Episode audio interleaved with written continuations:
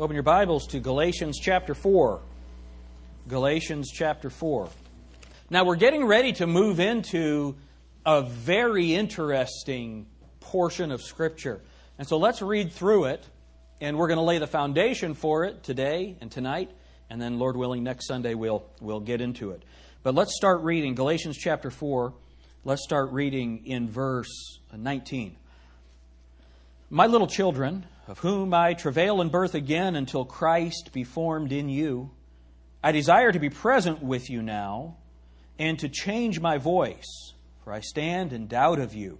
Isn't, have you ever gotten a letter and you read something or an email? Um, young people, a letter that's on paper, um, usually longer than 40 characters. And uh, it, um, have you ever gotten a letter, though, and the tone of it just didn't sound right to you. And then you talk to him, and that's not what was intended. And the apostle, that, that's what he says. You know, I'm writing to you, but I want to I want to be able to change my voice. I want to be able to emphasize what's going on here. Look at verse 21. Tell me, ye that desire to be under the law, do ye not hear the law? For it is written that Abraham had two sons, the one by a bondmaid the other by a free woman. But he, wa- but he who was of the bondwoman was born after the flesh, but he of the, the free woman was by promise. Now, this starts to get into a pretty, if you don't know your Bible, then this passage right here might be very confusing to you. But verse 23 But he who was of the bondwoman was born after the flesh, but he of the free woman was by promise which things are an allegory. For these are the two covenants, the one from the Mount Sinai, which engendereth to bondage, which is Agar. For this Agar is Mount Sinai in Arabia, and answereth to Jerusalem, which now is and is in bondage with her children. But Jerusalem, which is above, is free, which is the mother of us all. For it is written, Rejoice, thou barren that bearest not. Break forth and cry, thou that travailest not. For the desolate hath many more children than she which hath an husband. Now we, brethren, as Isaac was, are the children of promise. But as then he that was born after the flesh persecuted him that was born after the Spirit, even so it is now. Nevertheless, what saith the Scripture? Cast out the bondwoman and her son for the son of the bondwoman shall not be heir with the son of the free woman. So then, brethren, we are not children of the bondwoman, but of the free. Dear Heavenly Father, help us to understand uh, this text today, or at least the introduction to it. And uh, Lord, I pray that you'll give us your mind. In Jesus' name, amen. Now, as you're reading this, this passage of Scripture, there's some harsh language, isn't there? Cast out the bondwoman and her son. Get, get rid of that. It's an interesting passage, and we're not going to deal with that at all this week. That's next week. Let's go back to verse 19. That actually was my sermon for this morning, and last night as I was reading through and thinking about it, I said, you know I can't go past this verse. So let's look at this verse, because this really is the foundation for what he's about to teach. Look at verse 19. My little children, of whom I travail in birth again, until Christ be formed in you until Christ be formed in you. I want to speak to you today on that subject. Christ in you. Until Christ be formed in you. So remember what our foundation is that salvation is of grace, not of works. Is that right? But our Christian life is of faith and is of grace, not of works, not of the flesh. You can't live for God in your own strength. You'll fail. You'll fall. We've got to do it through the power of Jesus Christ, through the power of the Holy Spirit in us. So, the first thing that I want to look at, look at the way that Paul addresses them. He says, My little children. My little children. Now, we're going to be all over the Bible today, tracking down how to understand verse 19. So, have your Bibles handy. Let's go to 1 Corinthians chapter 4. 1 Corinthians chapter 4. Why does he call them little children? The Apostle John calls, uses that same phrase, my little children. All right? Look at verse 15. 1 Corinthians 4, verse 15. Um, you know, look at verse 14 again. I write not these things to shame you, but as my beloved sons, I warn you. For though ye have 10,000 instructors in Christ, ye have not, yet have ye not many fathers. For in Christ Jesus I have begotten you through the gospel. Wherefore I beseech you, be ye followers of me. All right, so what's he saying here? Uh, you, you have a lot of instructors, and as your spiritual father, what does that mean? He led them to Christ. It, it's not, he's not their priest. Amen? The Bible says, Call no man on earth your father. He was there, the one who led them to the Lord Jesus Christ for salvation. And he cared about them. So they're his sons in the faith. In verse 14, I write not these things to shame you, but as my beloved sons, I warn you. It's an interesting verse. He had a special love for them as he would for his own children. These churches were his family. Do you see that? He would go and he didn't get married. He, he gave his life to Jesus Christ and to these churches because he knew that he was going to die. He knew that he was going to be taken out of this world uh, as a martyr. And so he didn't get married. And so his family were these people that he would influence in the church. And you know, as your pastor, I, know you all and your children much better than I know my nieces and nephews, my own flesh and blood. I'm with you much more than I'm with them. Why? Because we've chosen to come to Sidney, Ohio and minister here. So you are this we are we are a family together, aren't we, in this local church? And that's scriptural. We are brothers and sisters in Jesus Christ. There are people here that I've led to the Lord or had a part in your salvation. There are people here who uh, you have led other people in this room to the Lord. Um, Carrie, I think she's downstairs, but Carrie was led to the Lord by Brent. That's a wonderful thing. So he's not only, how weird is this? He is her husband and her father. spiritually. Amen. And that's the that's the language of Scripture. It's a really. Uh, he was thinking it was no. I almost said West Virginia, but I wouldn't say that. Um, it's really interesting to see the way the Bible describes this. And so when he says, My little children, you start to get some characteristics of what a godly father would do. We won't turn there, but let me read to you 2 Timothy 1 2. It says, To Timothy, my dearly beloved Son, grace, mercy, and peace from God the Father and Jesus Christ, our, and Christ Jesus our Lord. You see, this was more than a job. And so I wonder, I want to ask you, and this, is, this will tie into next week, and we'll get into it more carefully. But is your ministry to other Christians, is it just duty? Is it only responsibility? Or do you have a genuine love for the people that God has called you to minister to? Isn't that interesting? We've got to think about these things. How are we going to minister? The Apostle Paul said, My little children. This was more than a task to complete and then move on. So, what is a spiritual father going to do? Go to 1 John with me. 1 John. And we get an understanding here 1 John chapter 2. We're going to get an understanding through 1 John, and we're not even going to look at every reference where he uses this phrase. But we're going to get an understanding of how are we to instruct. What, what, if you love them as spiritual children, how are we going to instruct them? So this will be valuable for any Sunday school teacher, anyone who's working in junior church, anyone who's in our discipleship ministry, anyone who is being discipled, and then especially for parents. How, how are parents, what should parents do? Well, we've already seen you're going to warn your kids. You're going to warn them. And how many of you have been warned this way? You do that one more time. I brought you into this world. I can take you out. That's one kind of warning. But we need to warn them uh, uh on many different levels, all right? And we could go into some examples, but we'll let the scriptures do it. Look at what it says. We're in 1 John chapter 2 and verse 1. My little children, these things write I unto you, that ye sin not. So, what's the first thing that a spiritual father wants to teach his children? Don't sin. Got to teach you not to sin. Do you know when that starts? That starts with Nathan and Sean and Chloe. I think she's five months old now. And she already has her own opinions. Right? So what do you do? You begin instructing them. You know, you change in the diaper. And you, how many of you ever experienced this? You men probably never had, but you ladies who would be changing a diaper, all the ladies said, You guys change those diapers. Now look, you're changing the diaper, and the baby starts to throw a fit. You're helping them, and they're throwing a fit. So what do you do? You scold them.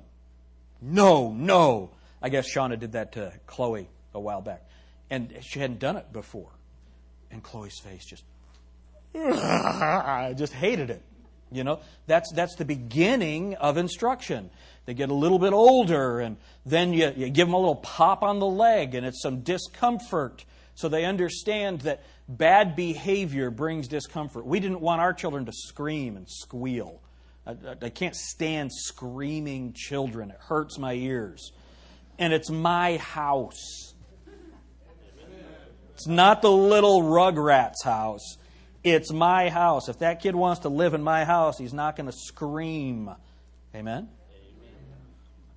So we had this little thing. And when they would squeal, squealer, no, no, no, no. Might take a little pop. You know what? They stopped squealing. I still have to remind Lydia of that periodically. But, it, they, but they stopped. What am I doing? I'm, I'm beginning to teach them acceptable behavior and unacceptable behavior. Now, I got to tell you, if your kids get to be a year old, two years old, three years old, and you can't go out to eat because your children will not obey you, you are teaching them to sin. If you can't put your kids in the nursery because at two or three years old, they can't be put down or they can't follow instructions, you are teaching them to sin. Now, do you all understand that? I'm going to deal with this. We're, we're doing our, prep, our preparedness uh, uh, seminar. And one of the things in preparedness we need to be careful of is we need to train our children. Because if something bad happens, your children need to know how to respond to you immediately so that they don't die. Right? Don't run that way. Come back to me. How many of you have ever seen a child running out to the street? And you call to them, and it's a game. You call to them, they're going to run away from you more. You got you got that's instruction that has to happen. Amen. See, I would teach my children when I call when I call your name, you run to me. That's instruction. I'm teaching them. Why? Because it's my responsibility to care for them. We're going to see that here in the text in a second. So, my little children, as I am instructing my children, the first thing I'm going to do is I'm going to teach them not to sin. Now, I teach them not to sin through what I say and what I do. I try to live and model a godly, faithful, holy life before them. Amen? But here's the deal what does God expect of us? God expects immediate obedience the first time. Would you all agree with that? Then that's what we ought to expect from our children. And see, when the Bible talks about it here, it's my little children. And God is described as our Father. And so, you as fathers, you are the picture of God to that little child. When that child understands who God is, they think of you because of the word father. Is that right? Now, listen, in our culture, that can become hard because now we start describing what a godly father is, and we have so many people in our culture who they're these young ladies whose their father didn't treat them properly. We have dads who are more interested in fishing or more interested in golf, more interested in their job than they were in their children, and they don't understand what a loving father actually is. Or we have a culture where the mother is the head of the home and the mother rules the roost and mom sets everything up. And then we wonder why people go into a faith where the key relationship is with a woman as opposed to the Father and His Son, the Lord Jesus Christ. Amen. Is, is, this connecting with you? Are you seeing what happens? And so we have to understand as a father, as a parent, we are teaching our little children how not to sin. And that starts to get down to some specific things. Some specific things. So we're going to teach our children no, you don't watch this. No, we're not going to buy those toys. No, we're not going to put that poster on the wall. No, you're not going to that concert. No, you're not going to wear that. No, we go to church on Sunday. Yes, I understand all the other kids are doing this on Sunday. No, we're at church on Sunday. This is the Lord's Day. We give it to the Lord. We're not going to sin by forsaking the assembling of ourselves together because it's the Lord's house. This is my little children. I'm going to teach you that you sin not. Why? Why does he need to do that? Well, look at what it says. My little children, these things write unto you that you sin not. And if any man sin, we have an advocate with the Father, Jesus Christ the righteous. And he paid for our sins. See verse 2? And he is the propitiation. What is that? That's a satisfactory payment. Because he died on the cross, everybody in the world can be saved. When Jesus died on the cross, we were rendered savable. And it says, and he is the propitiation for our sins, and not for ours only, but also for the sins of the whole world. And hereby we do know that we know him if we keep his commandments. If you have no desire to be obedient to the word of God, you need to check out whether or not you're saved. If you have no desire to submit to the scriptures, you need to check whether or not you are actually a son of God. Is that a fair statement? How many of you think that's a fair statement? That's how we know that we're a son of God, that we keep his commandments. Does that mean we're perfect? No. It just said when we sin, we have an advocate with the Father. Nobody's perfect. No one is sinless. Look with me at chapter 2 and verse 18. Little children, it is the last time, and as ye have heard that Antichrist shall come, even now there are many Antichrists, whereby we know that it is the last time. All right? So what, what else do we do? We warn somebody that loves the people of God, who is trying to influence them for the Lord. What are we going to do? We're going to warn you that this world is full of people that hate Jesus Christ. They are Antichrist. There is one Antichrist to come. Y'all agree with that? Jesus Christ is going to come back, and there's going to be a religious leader that hates Jesus Christ, and he will establish a religious system in this world to draw people away from Jesus Christ. That's what's going to happen. Is that right? Do y'all believe that's going to happen? But the Bible says that that spirit of Antichrist is already at work in this world. So we need to be able to teach our children. We need to teach them look, there are false religions in this world. Everybody who says they are religious or a Christian, they are not here to help you. They may be here to draw you away from Jesus Christ. What are we teaching our children? Discernment. We're teaching them discernment. At our house, we have conversations with our children about true doctrine and false doctrine, about true ideas and false ideas. Capitalism comes from God, socialism comes from Satan. Amen?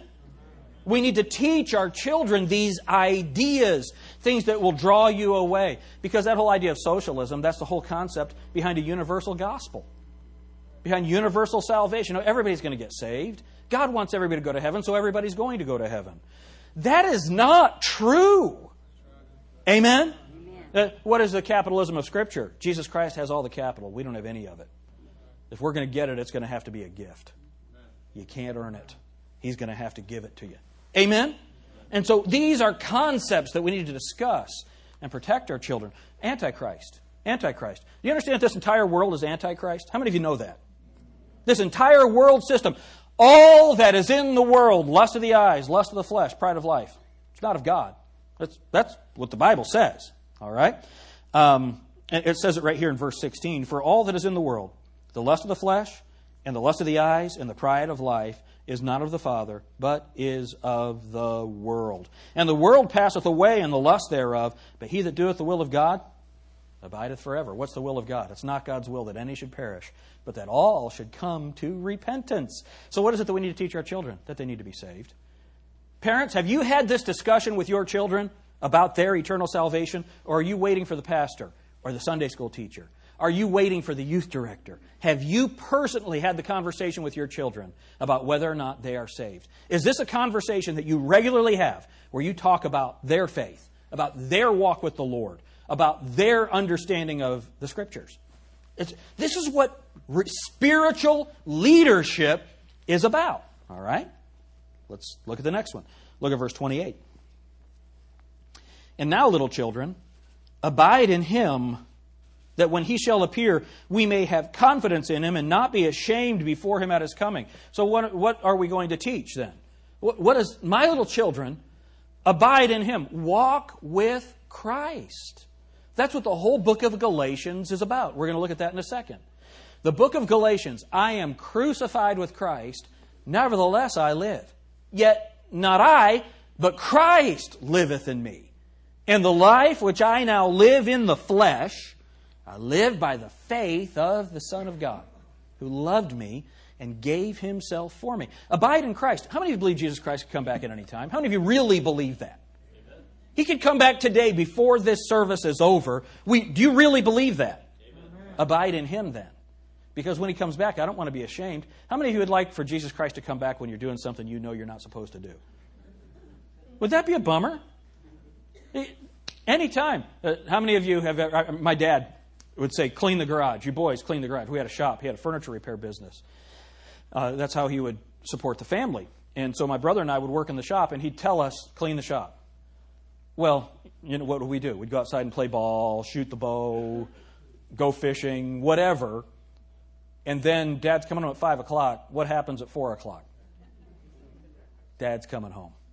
Man, it's amazing how fast you can work when you know dad's coming home and he has a really long belt. That's the truth. That's the truth. What were we doing? He's coming. We know he's coming. There's a deadline to get the work done. Let's get it done right. That's the way that we were raised. Now, he wasn't going to beat us every time, just sometimes. So this that was a warning that we he gave us. Now, look. Now, all people with mercy are going, "Oh, do the work. You don't have to worry about it." Then, look at verse chapter 3 and verse 7. Little children, let no man, what's it say? He that doeth righteousness is righteous, even as he is righteous. Don't, what, what is a loving father, what is a loving parent going to teach their children? What is a loving pastor going to teach his people? Don't be deceived. Here's how you know somebody is righteous if they do righteousness. Amen? So when we look at the world and we look at the wickedness of the world, we know that's not where righteousness is. Where is righteousness? Well, it ought to be in our homes.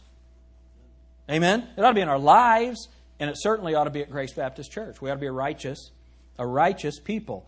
Then, look at what it says in verse 18, chapter 3 and verse 18. My little children, let us not love in word, neither in tongue, but in deed and in truth we demonstrate our love for the Word of God and for each other, not just by what we say, but by what we do.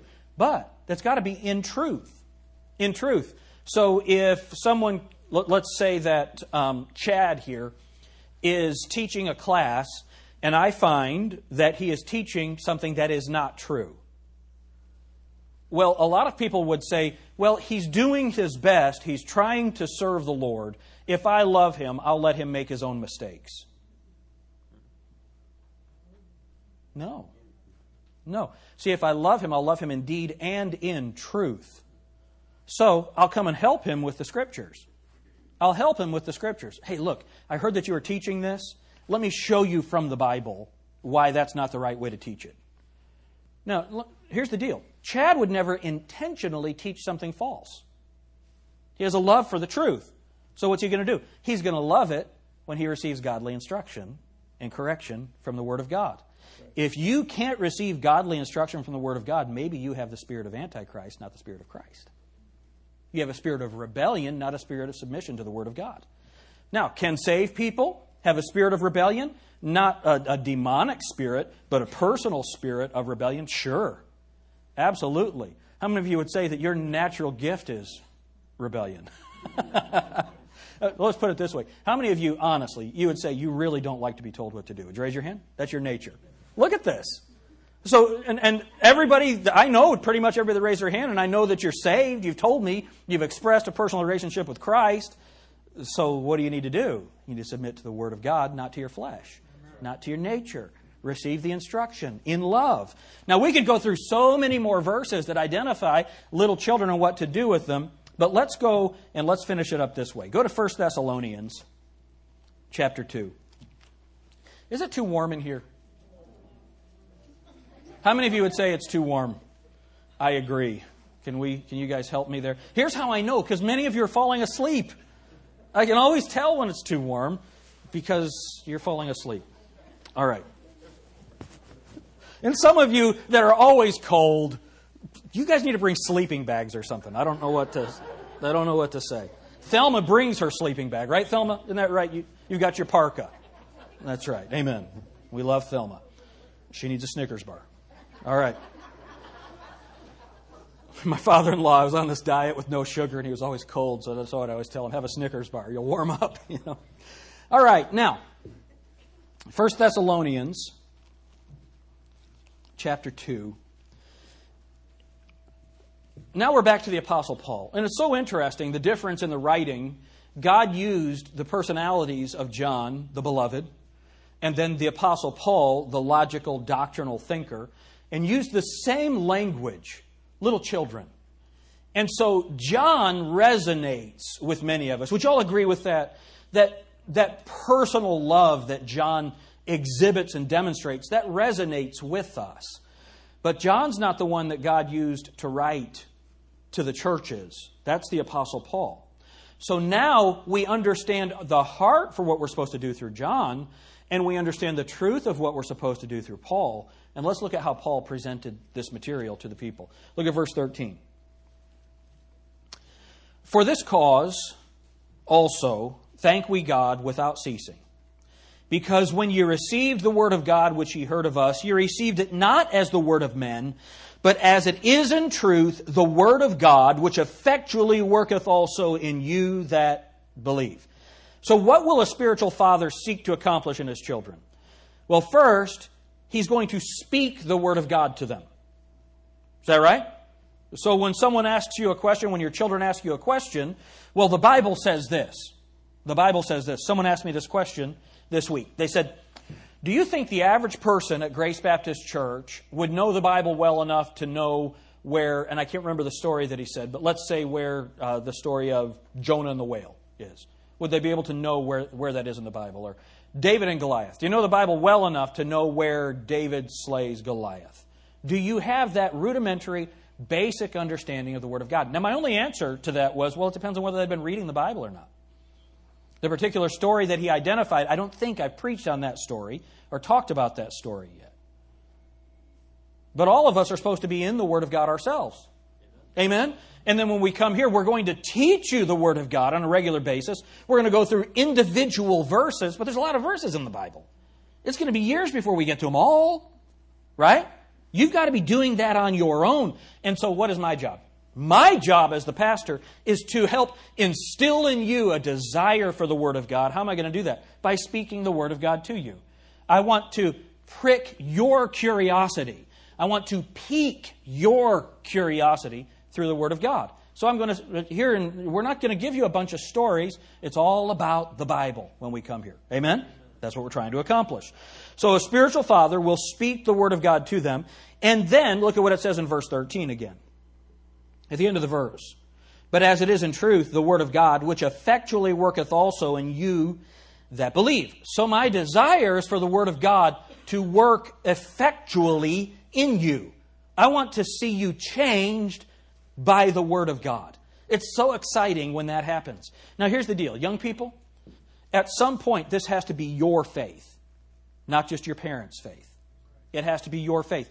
And it's wonderful when your parents tell me stories about things that are going on at school where you guys are taking stands for the Lord and for His Word. It, that's exciting, isn't it? But it's hard. I don't know if she would want me to say it out loud, but Kayla took a stand for the Lord and she got some, some real pushback at school for that. Well, why was she willing to do that? She has godly parents who are teach speaking the word of God and trying to have the word of God grounded. And when you see that coming out in your kids, is there anything better than that? It's, it's a lot worse. Here's the deal. Come here, Jake the other day, um, we were cleaning up. We were having some people over to the house, and so I was having to sweep up the walk. And Jacob I had several jobs to do. And Jacob walks out and says, Dad, you want me to do that?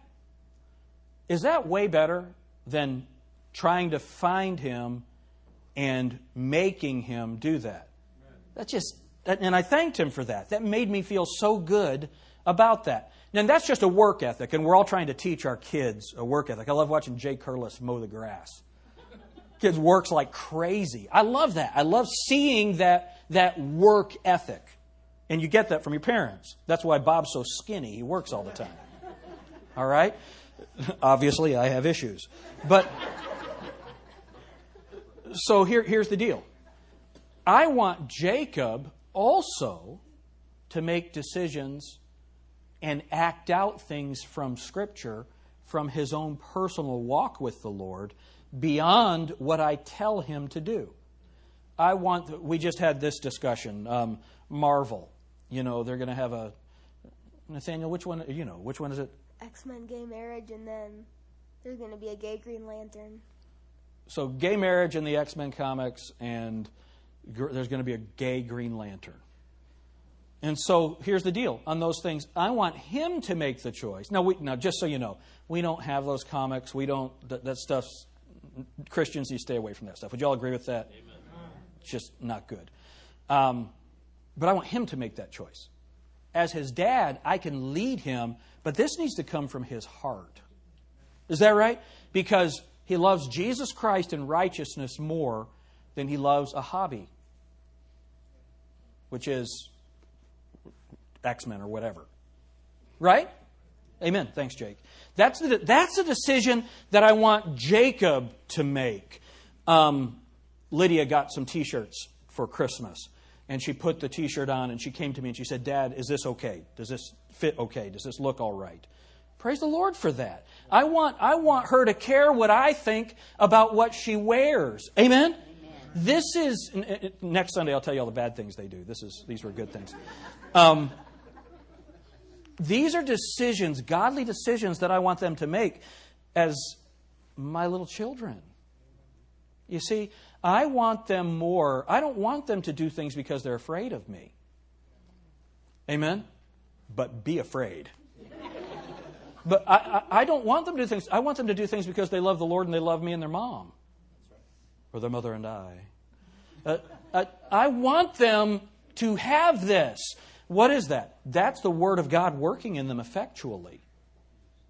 That's what spiritual leadership is. It's not getting people to do activities, it's God working in them, and then they serve Him out of a glad heart, as opposed to because they have to. Amen? That's what a spiritual father does. Paul says, My little children, he would speak the Word of God to them. He would desire to see the Word of God work in them effectually. And he will understand the importance of not only transfer, transferring information.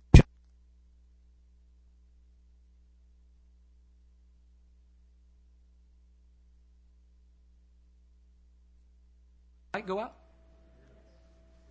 Test one, two. All right. Look at what it says, eh, verse 13 again. For this cause also thank we God without ceasing because when you received the word of God, which ye heard of us, you received it not as the word of men, but as it is in truth, the word of God, which effectually worketh also in you that believe. So here's this is my as and I'm not your father, but as your spiritual leader in this place. Here, need a battery. That's all right. I'll just stay right here. Thank you, Noah. Listen to what, what I, what I want to accomplish. I want to engender in you belief in the Word of God. Now, your belief in the Word of God needs to come from more than me. Would you all agree with that? Uh, I'm not a pope. I'm not a, a guru. I'm just a pastor. But my heart, my passion is for you to believe this. And it will effectually work in you if you will believe it. And that's what the apostle Paul was trying to accomplish. But not only that, look at 1 Thessalonians chapter 1 Look at verse 9. Here's what they accomplished. Or look at verse 8. This is what had accomplished. Verse 8 For from you sounded out the word of the Lord, not only in Macedonia and in Achaia, but also in every place your faith to God were to spread abroad, so that we need not to speak anything. For they themselves show of us what manner of entering in we had unto you, and how ye turned to God from idols to serve the living and true God and to wait for his Son from heaven, whom he raised from the dead, even Jesus, which delivered us from the wrath to come. So here's what he's going to do he, a spiritual leader is going to teach his children to turn from idols to serve the living God. Okay, now look at this. It doesn't say to believe in the living God. What's it say? Serve. So, what I want to do, I want to teach my children to turn from idols. Now, here, this were actually spiritual idols they were worshiping. But we have idolatry in our own world. Would you all agree with that? I want my children to turn from that and of their own volition have a desire to serve the living and the true God. Uh, to serve. So then that is also my desire for you, and this should be your desire for your children and for your brothers and sister in Christ, sisters in Christ that we turn from the attraction of the world to actually serve the living God with our lives. A, that's, a, that's a volition, that's a decision, that's a choice that's made, but it has to be taught. This needs to be taught to people. Now, we're not talking about bondage. You say, wait a minute. If I'm a servant, isn't that bondage? That's what the whole sermon is about next week. The apostle goes into great detail on that. But here we're looking at this concept of having a desire to serve God. How many of you want to serve God? You say, that's, that's my desire to serve God. Amen. Amen. How are you doing with it? How are you doing with it, with your life? Then, he will teach them to wait for the return of Jesus Christ. Do you see that in verse 10? And to wait for his Son from heaven, whom he raised from the dead. What does that mean? So I'm going to serve him and I'm going to wait for him. So now here's the difference. Here's the difference. We'll go back to the analogy of cleaning the shop with my brother. Here's the idea we can't wait to get in there, get it right, and then we can't wait for him to come see it because we did it for him. How many of you see the difference between doing it for him because we love him and doing it because he'll beat us if we don't? You know, Jesus Christ is not going to beat you if you don't serve him. It got quiet. I think we feel that way. If we don't serve him, he's just going to beat us. His judgment's going to be on us. There is therefore now no condemnation to them that are in Christ Jesus, who walk after the flesh, not after the Spirit. He loves you. He loves you. He's going to give you every good and perfect gift comes down from heaven from the Father of lights. He's given to us all things that pertain to life and godliness. He gives us and gives us and gives us and gives us. You know what he wants us to do? He wants us to love him and serve him out of a heart of love. That's what spiritual leadership engenders. That's what it develops. He'll teach them to wait for Christ. This teaches perspective. This teaches perspective. You know, it's real easy to get caught up in the world. It's real easy to get caught up in the world. Uh, what do you give the most of your time to? How much time do you spend in God's Word? Studying it, learning it, living it. That's what it comes from. Tonight we're going to look at what it actually means to have Christ formed in you. But the first thing that Paul does, look at what takes place. Go back to Galatians chapter 3, or Galatians chapter 4.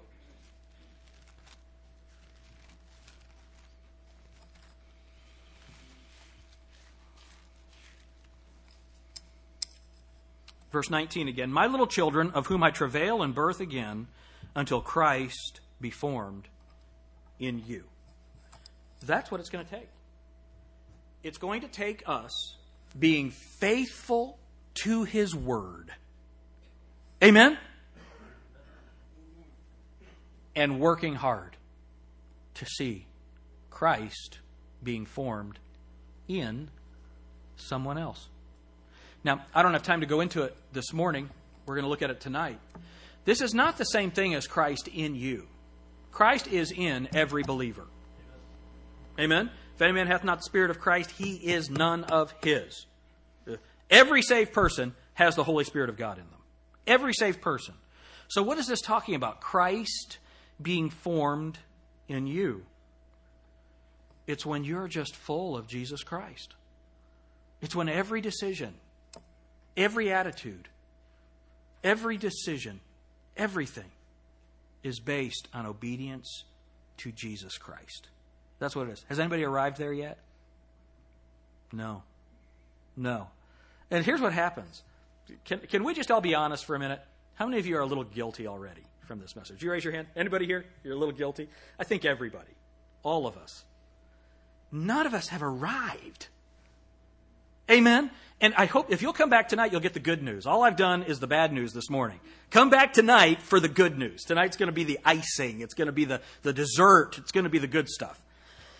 But here's the deal what is the purpose of guilt in a Christian's life? Only to turn them to the one that removes guilt.